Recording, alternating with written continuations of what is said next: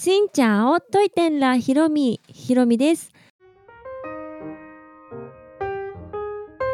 この番組は YouTuber ブロガーでありベトナム旅行研究家のひろみが日々の出来事やベトナム旅行にまつわるお話をしています。毎週月水金各種ポッドキャストとスタンド FM で配信をしています。今日はですねホーチミンの地下鉄というとってもホットな話題をお話ししようと思うんですけどその前に、まあ、最近のホットといえばクリスマスですね。はいもう目前に迫っています。世のパパたち、まあ、ママもそうですけど世のサンタクロースたちはとても今 あの焦ってる方もねいらっしゃるかと思います。でツイッターのお友達が娘からねサンタさんへの手紙をもらったと。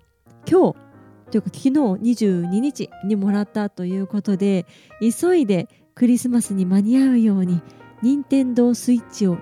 予約したと言っていました。任天堂スイッチって本当発売されてからすぐ並んでそれでも買えないみたいななんかイメージがあるのであの頑張ったんでしょうね。なんとか買えたということで。でうちも娘がいますので用意しなきゃなと思いつつもまだ1歳半だからね全然クリスマスなんてよう分からんから、まあ、ちょっとした形だけのものになりそうですがもう高価なものはね娘が欲しいって言い出してから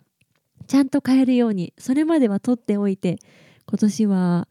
お菓子のねサンタの靴のセットでも買おうかななんて思っています。はい、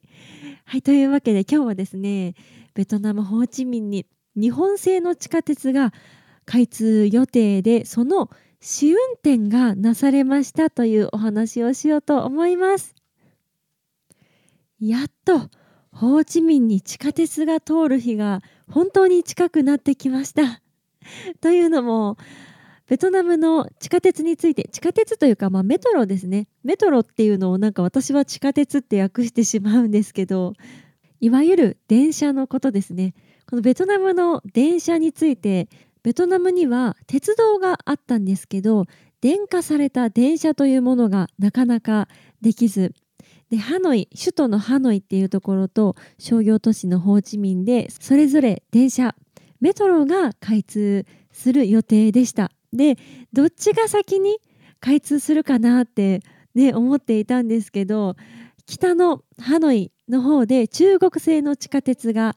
去年開通が始まりました。まあ、ハノイもホーチミンもそれぞれね、結構な延期を何年も何年も延期してのやっとの開通ということででホーチミンは日本製の地下鉄日本が担当していましてそれがやっと試運転までこぎつげたという感じです。で私はハノイの地下鉄は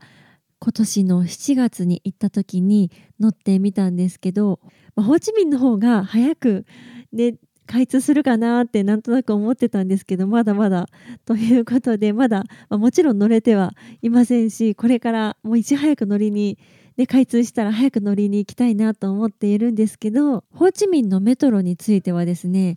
2年前に動画を出しています。まあ、ハノイの動画も去年かな？出したんですけど2年前にホーチミンの方がやっぱりね日本製の地下鉄ということで自分の中でも注目度が高くって、まあ、地下鉄を建設する歴史であったりなんでこのメトロが必要なのかっていうこととかあと当時の工事の状況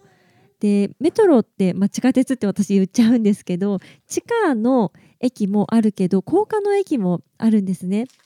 今回試運転がなされた1号線という線は最初3駅ぐらいが地下鉄であとは全て高架駅になっています今回試運転されたのは高架駅の部分で地下の方は多分なされていないんですけどそのね写真を見る限りめっちゃかっこいいです。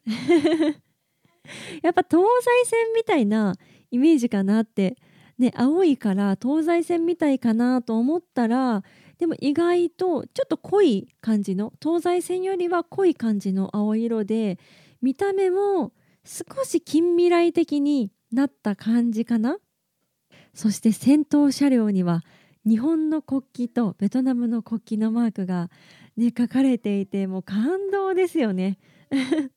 で今回試運転だからなのか本物もなのか3両の編成で走っていました。私は VN エクスプレスというベトナムのニュースサイトを拝見したんですけど車内のね様子とかもはい載っています。みんなねもうワクワクしてこの日を待っていたみたいな表情がもう見て取れて、うん、すごい嬉しいですし中は結構日本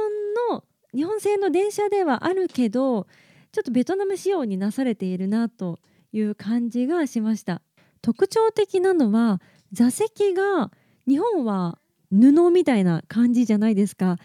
でもホーチミンのメトロは硬いプラスチックみたいな 感じになっています。だから座り心地は多分痛いと思います。でもこれはホーチミンはねスコールとかも、まあ、時期によってはしょっちゅう降るので水がこう濡れた時にやっぱりこういう素材がいいんだろうなっていうのがあるからやっぱ土地に合ったように設計されてるんだなという感じがしますね。あとこれね写真で見てるからなのか実際そうなのかわからないんですけどつり革の高さがちょっと低いんじゃないかなと、うん、なんとなく思います。ベトナム人の方結構、ね、身長低めな方が多いからそれに合わせてるんじゃないかなと思うんですけどいやそんなこと言ってねいや別に一緒だよって言われるかもしれませんがでもなんか低めなんじゃないかなっていう印象があります。あとは電光掲示板というか広告が流れる東京のメトロはね広告流れて映像流れるじゃないですかあれはなくってドアの上には路線図がバーってあってで止まる駅の結構こう簡素化してるというかだから分かりやすいっちゃ分かりやすい感じですね。これはハノイのメトロに乗った時も同じような感じではありました。あと私がちょっと気になってしまうのは座席と座席の真ん中のところにまあ満員電車だとね人がバーってこう入るようなところに真ん中にねポールが立ってるんですね。うん、このポールちょっと 個人的にはなんかぶつかりそうで怖いなって 思うんですけどハノイのメトロもポールがあったから外国はポールをこう入れてくれみたいな要望してくるのかな、うん、ポールがあった方が何かといいことがあるからあるんでしょうけどこれはなんか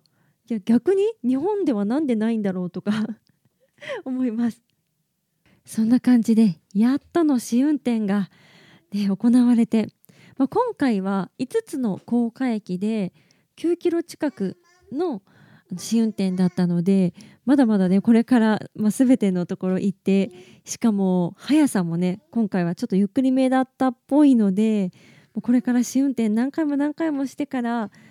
運行がされるので、まあ、今のところまあ、延期延期を経てますが今のところは来年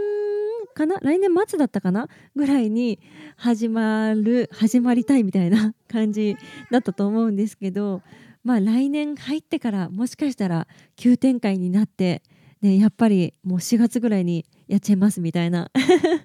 感じかもしれないですしその一方をねまだかまだかと、はい、首を長くして待ちたいと思います。まあ、2年前の YouTube で私が発表していましたのは去年の末かなに開通する予定って言っていたと思うので、まあ、その時はね、まあ、2年前はこんなに2年経っても運行が始まってないとは思ってなかったですけど ま来年中にはねどうにか開通してほしいなと思いますし私もぜひ乗りに行きたいと思います。というわけで今日はホーチミンのメトロがやっと試運転始まりましたというお話でございましたこの配信は毎週月水金各種ポッドキャストとスタンド FM で配信をしています日々の出来事やベトナム旅行についてまた皆さんからいただいたお便りについてもお話をしています。お便りフォームからスタンド FM の方はレターから質問やメッセージこんなことお話ししてほしいなど送っていただけたら嬉しいです。それではまた次の配信でお会いしましょう。変がプラン